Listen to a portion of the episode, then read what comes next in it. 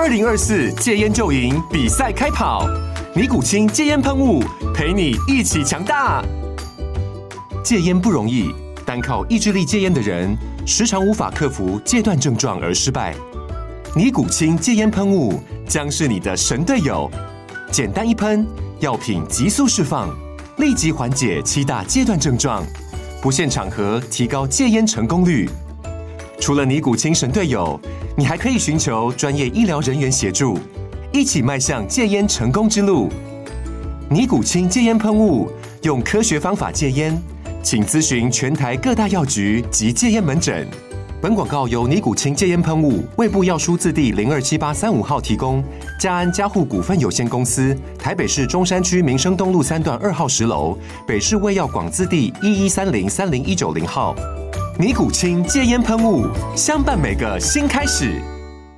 九八新闻台 FM 九八点一，财经一路发，我是阮慕华。哦，刚张老师所说的哦，这个所谓未经核实清单呢、就是这个 unverified list 哈，是美国政府哈周二发布的公告哈，就十九号哈，将十三家的中国公司列入了哈。那根据美国商务部工业和安全局就是 BIS 的公告哈，被列入未经核实清单的。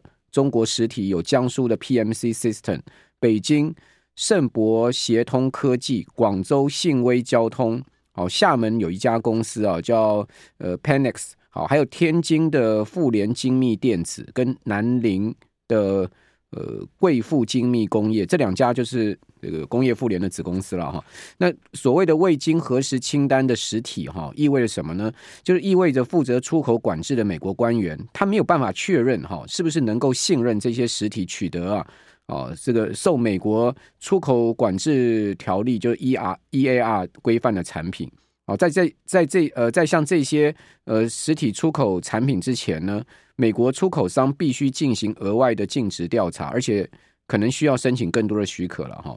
那根据拜登政府的政策啊，如果外国政府阻止美国官员对于未经核实清单上的公司进行现场检查，美国政府将在六十天后啊，把名单内内的这个实体列入限制度更高的实体清单。那在成功执行检查之后呢，呃，美国政府上个礼拜哈已经将数家的中国实体啊从未经核实清单中排除了啦。哦，所以这个事情呢，其实还有转折啊，不是说呃被列入了就不能出口哈。那今天这个工业妇联也有澄清嘛哈，工业妇联下面的这个生产网通伺服器的两家子公司啊被列入这个未经核实清单。哦，当然，外界解读就是说，这美中贸易战烧向鸿海集团了。哦，不过法人认为，就是说，鸿海有五成业绩是来于来自于手机、笔电，好，苹果的手机跟笔电。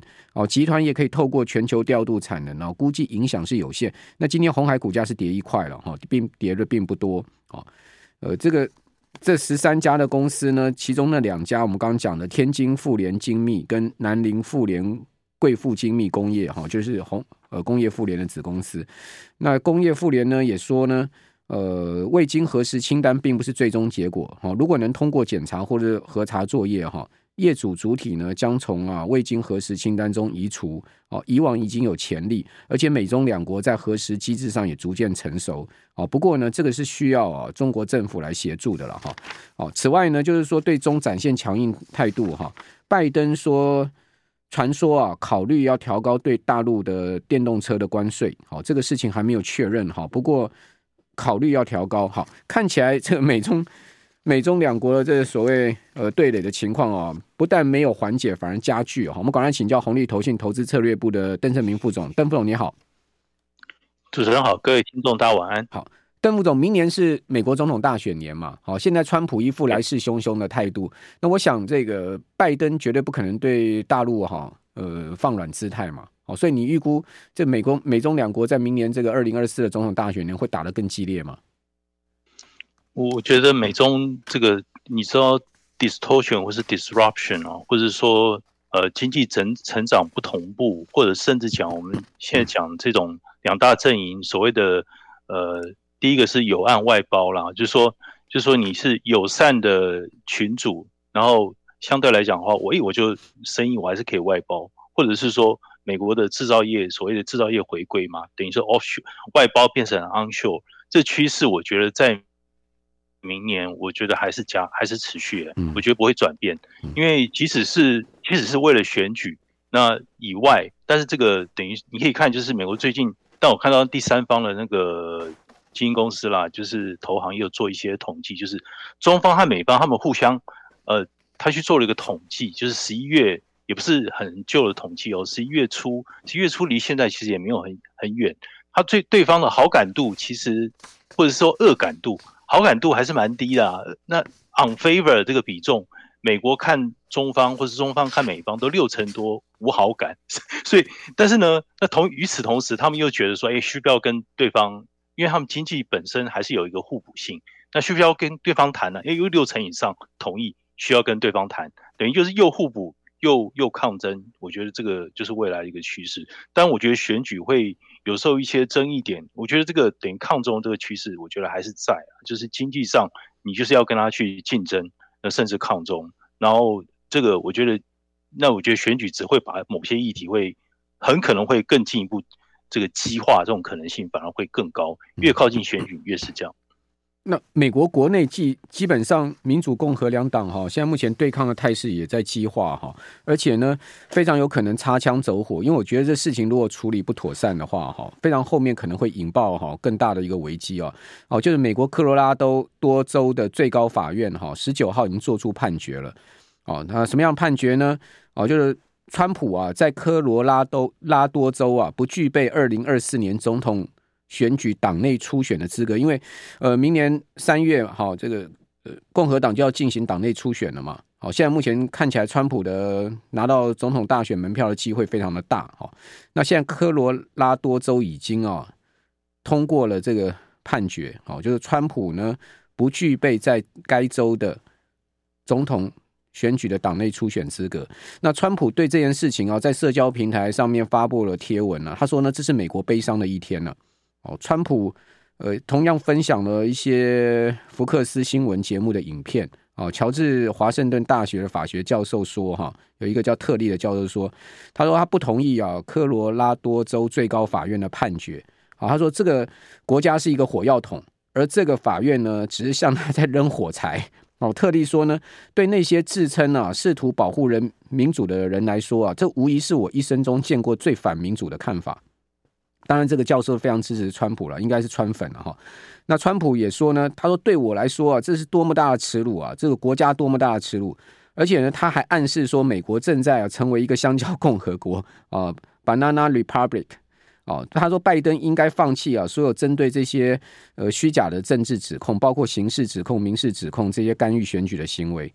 那科罗拉多州最高法院的判决呢，是说，因为川普涉及二零二一年一月六号国会山的骚扰事件，好，他在这个州呢不具备哈党内初选的资格。那川普团队会向哦联邦最高法院提起上诉。那华盛顿邮报的说法是说呢，相关判决虽然只适用该州了哈，但是如果其他州啊都产生了连锁反应的话，同样的状况出现的话，川普很难获得共和党总统候选人的提名。好，那这个不是真的就是一个大火药桶吗？川普要号召川粉，那还得了？那整个整个白左，包括红脖子，全部大家一拥而上，哇！美国真的真的有可能哦，会出现很大的 trouble 哎。对，就是主持人刚刚讲到那个，等于是如果其他州群起效应，不过我看一下科州、科罗拉多州，呃，二零二零年好像他选举人票，川普也没拿到，本来就落后州啦。但问题是，重点不是落后，而是这个效应。那另外一点就是激化，就看起来的话，嗯，那个拜登是落后，那他的民调支持度、民调或是呃选民支持度落后，川普是领先的。那这样的话，那川普会当然会基本上一定是积极进攻，就就个人的浅见然后，那这个部分一方面他要维护他的一个权益嘛，那他要担心就是那是不是代表就是过去他这个选举人票没有拿到的一个州会不会有导向？就是进一步导向拜登的一个可能性，他当然要避免这样对他不利的一个情情况去去去发展哦。那不管怎么样，今年、明年就是美国的选举年。选举年一般来讲的话，当年度这个不管是联准会或是经济政策啦、货币政策，通常是求稳啦。那但是政治本身就是一个不可不可确定的一个因素，本身就是这样。那现在看起来，其他的一个政策的一个部分，货币政策。联准会之前讲完话之后，后来又感觉好像其他委员又把有点把它圆圆回去了哈。不然呃圆回去，但是基基本上不管你怎么挪，还是给大家一点点这个想象的空间嘛。明年至少是相对来讲，货币政策不会成为一个比较大的一个杂音。现在是感觉上市场共识，不过我看市场的一个预估啊，整整个去看哈，感觉有点收缩啦，比就是在几个礼拜之前那个时候大家看，哎，明年整个市场呃相对来讲乐观降息的幅度，我觉得稍微也呈现一点点的收缩，也反映在这个利率的一个走势上。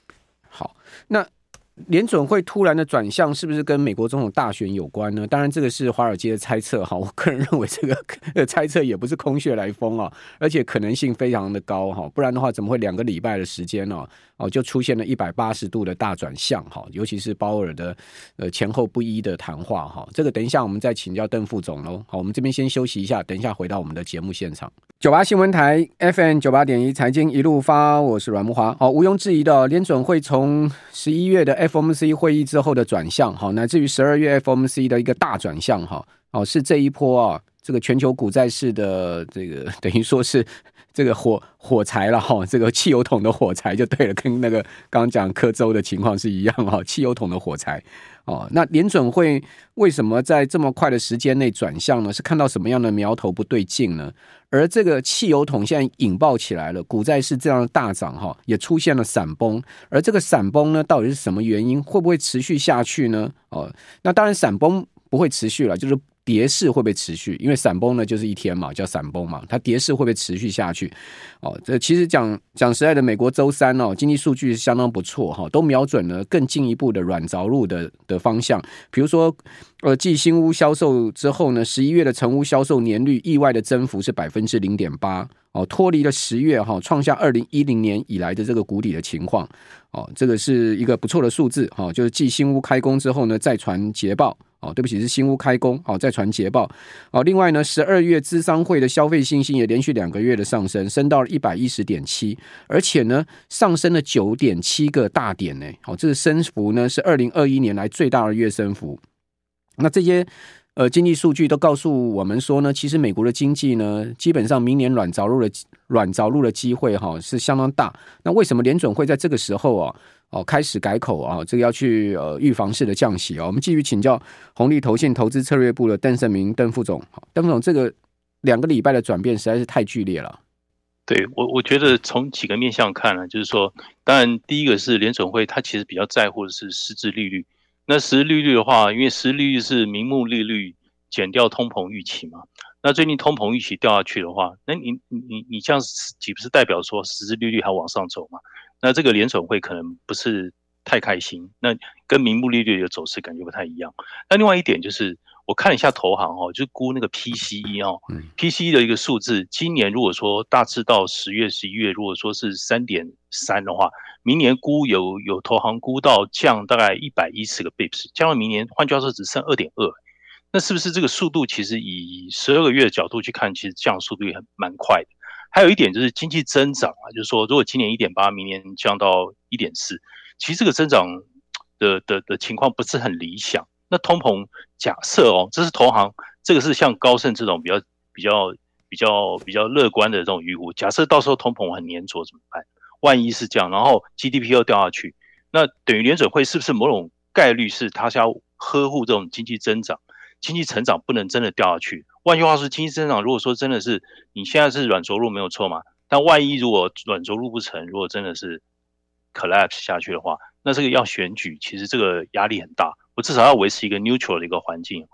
那而且你看明年的一个经济美中之间那种对抗不会改变嘛？那经济假设就是分呃几大阵营这样去看的话，那很多相对来讲的话，那种传导经济传导的一个状况。这个进出口传导都跟以前的规则其实是不太一样。那换句话说，有很多国家其他状况都不尽相同啊，变成是这样的一个一个世界这样的环境的话，其实它一个不规则化，然后它的一个波动性只会只会增加了。相对来讲比较不好预测，相对而言。但我觉得联准会是不是他已经有点在布这个局，或是铺这个路了？呃，我我是提提供一些供大家参考一下。嗯，那有没有政治动机呢？政治动机当然是有啊，我觉得是有啊，一部分也是啊，的确，他要维至少他要维持一个 neutralize。不是说联总会是独立的机构吗？当当然了，就是他也了不起了，好他第二任期，那个那个玩笑话大家不容易，听听就算了。对，好，那那那明年您您红利估计大概降几码呢？呃，我们的我们因为我们的看法是觉得大概二三季的时候比较，因为其实我们内部哈、哦、经济学家其实有一点有有的比较积极，有的比较保守，大部分我们还是看比较浅层的 recession 啊。嗯、那这种看法好像感觉没有没有立刻拿掉了，那它发生的时间应该是介于五月之后，那慢的话可能会到第三季。我们的看法是这样，所以因为这样的时间比较晚一点，估的还是比市场平均稍微晚一点点。所以我们的看法还是偏向三码左右。那原本我们的看法只有降两码，那现在增加一码，大概跟联总会的一个估计不相上下，没有差太多了。嗯，所以我们也是谨慎一点去看待利率的一个变动。嗯，不过看投行有的有的看那个明年降息的幅度，有的都已经平均在四码以上是有，没有像那个市场之前的估计这么夸张啊，估到那个五六码之上，那实在。呃，也影响短期的这个固定收益的行情甚大。那昨天晚上应该讲，今天清晨美股的闪崩，您您您您呃，您你们怎么看呢？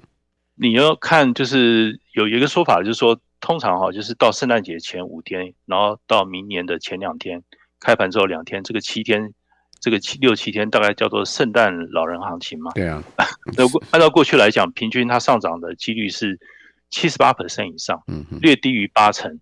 那这样看起来，一天的闪崩应该还不至于影响大局甚大了。但等于就是大家自己有时候哈，就是短期涨的幅度比较大，涨比较多了，自己会自己会害怕。嗯，等于市场有时候本身本身到会会是不是也在反映川普的这个因素啊，政治的因素？大家就是觉得说，哎，这个政治的一个波动的一个局面可能不可测性会更高。那有些就是接近年底的时候。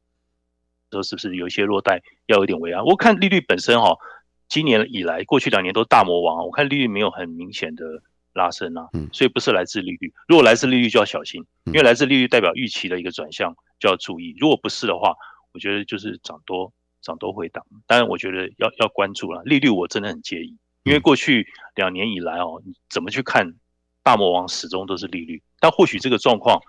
呃，明年来讲可能会有一点点改观，可能或许大家会转头去看看那种逆周期的这种财政政策是不是有机会了，不见得美国有这个空间了，其他国家是另外一个世界。嗯，那利率就跟通膨有关嘛，所以还是要紧盯通膨的数据嘛。要，我觉得，我觉得要。那您对通膨乐观吗？您您觉得明年通膨会怎么发展呢？因为现在目前看到大摩跟高盛的看法很不同哦。哦，大摩，呃，就像您刚刚讲，大高盛其实对明年降息看得很乐观嘛。哦，他甚至认为明年会降到五码嘛。哦，降个五五个码，好、哦，降降降，呃，他超出联准会两码。但是大摩就看法就很保守了，他其实看通膨没有没有那么快会下降。呃，有个说法就是，是不是代表这是我们内部经济学家的看法，就是说有一种可能性就是，呃，过去容忍是两 percent，对不对？那是不是会降？会降到是不是变二点五到三，甚至是呃升到等于把它那个你降格了以后，是不是通膨？呃，以后也不容易真的回到两个 percent，是不是三个 percent？你可能就要注意了，你就要呵护经济了，嗯、避免经济真的崩掉。有可能啊。那这种，嗯，对，这个这个你可能就要你你你要 compromise，你要联准会嘴巴心看待，联准会嘴巴上不说，但是心里面是这样想，是有。他很担心啊，他很担心通膨是下其实是下不去的，所以他又怕经济垮掉，嗯，所以他可能会降格以求。这种可能性可能，我我觉得是有的，等于这是我们内部经济学家的看法。等于说，就就像之前华尔街建议的，就是说你不要死守那个两趴的政策目标嘛，你其实应该把以后与时俱进调到三趴嘛。对，有可能是三 percent，可能就不行了。对，啊，你为了压低通膨，你要回到以前 pre-pandemic，对，对，对，为了这么低的一个水准，通膨我觉得不容易啦。嗯、你要回到一个新常态，需要时间。也对啊，因为你为了压低通膨。到两趴，然后去牺牲经济，甚至搞到衰退，这有必要吗？我是我也觉得没这个必要啊，对不对？何必呢？就一差一趴，有差这么多吗？是，所以可能标准可能呃或多或少有一点在慢慢在挪移哦，他嘴巴没说而已哦，嘴巴可能他其实也在担心这些事情，经济的增长率，好，然后还有通膨的粘着度。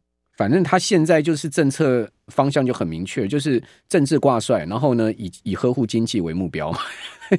通膨先放一边再说嘛。哦，除非明年通膨真的失控或者怎么样严重的情况发生了，那就不不是通膨这一块，就是经济这一块。对啊，就一的二嘛。当然，通膨还是最重要了。OK，要去关要去关注。好的，非常谢谢邓副总。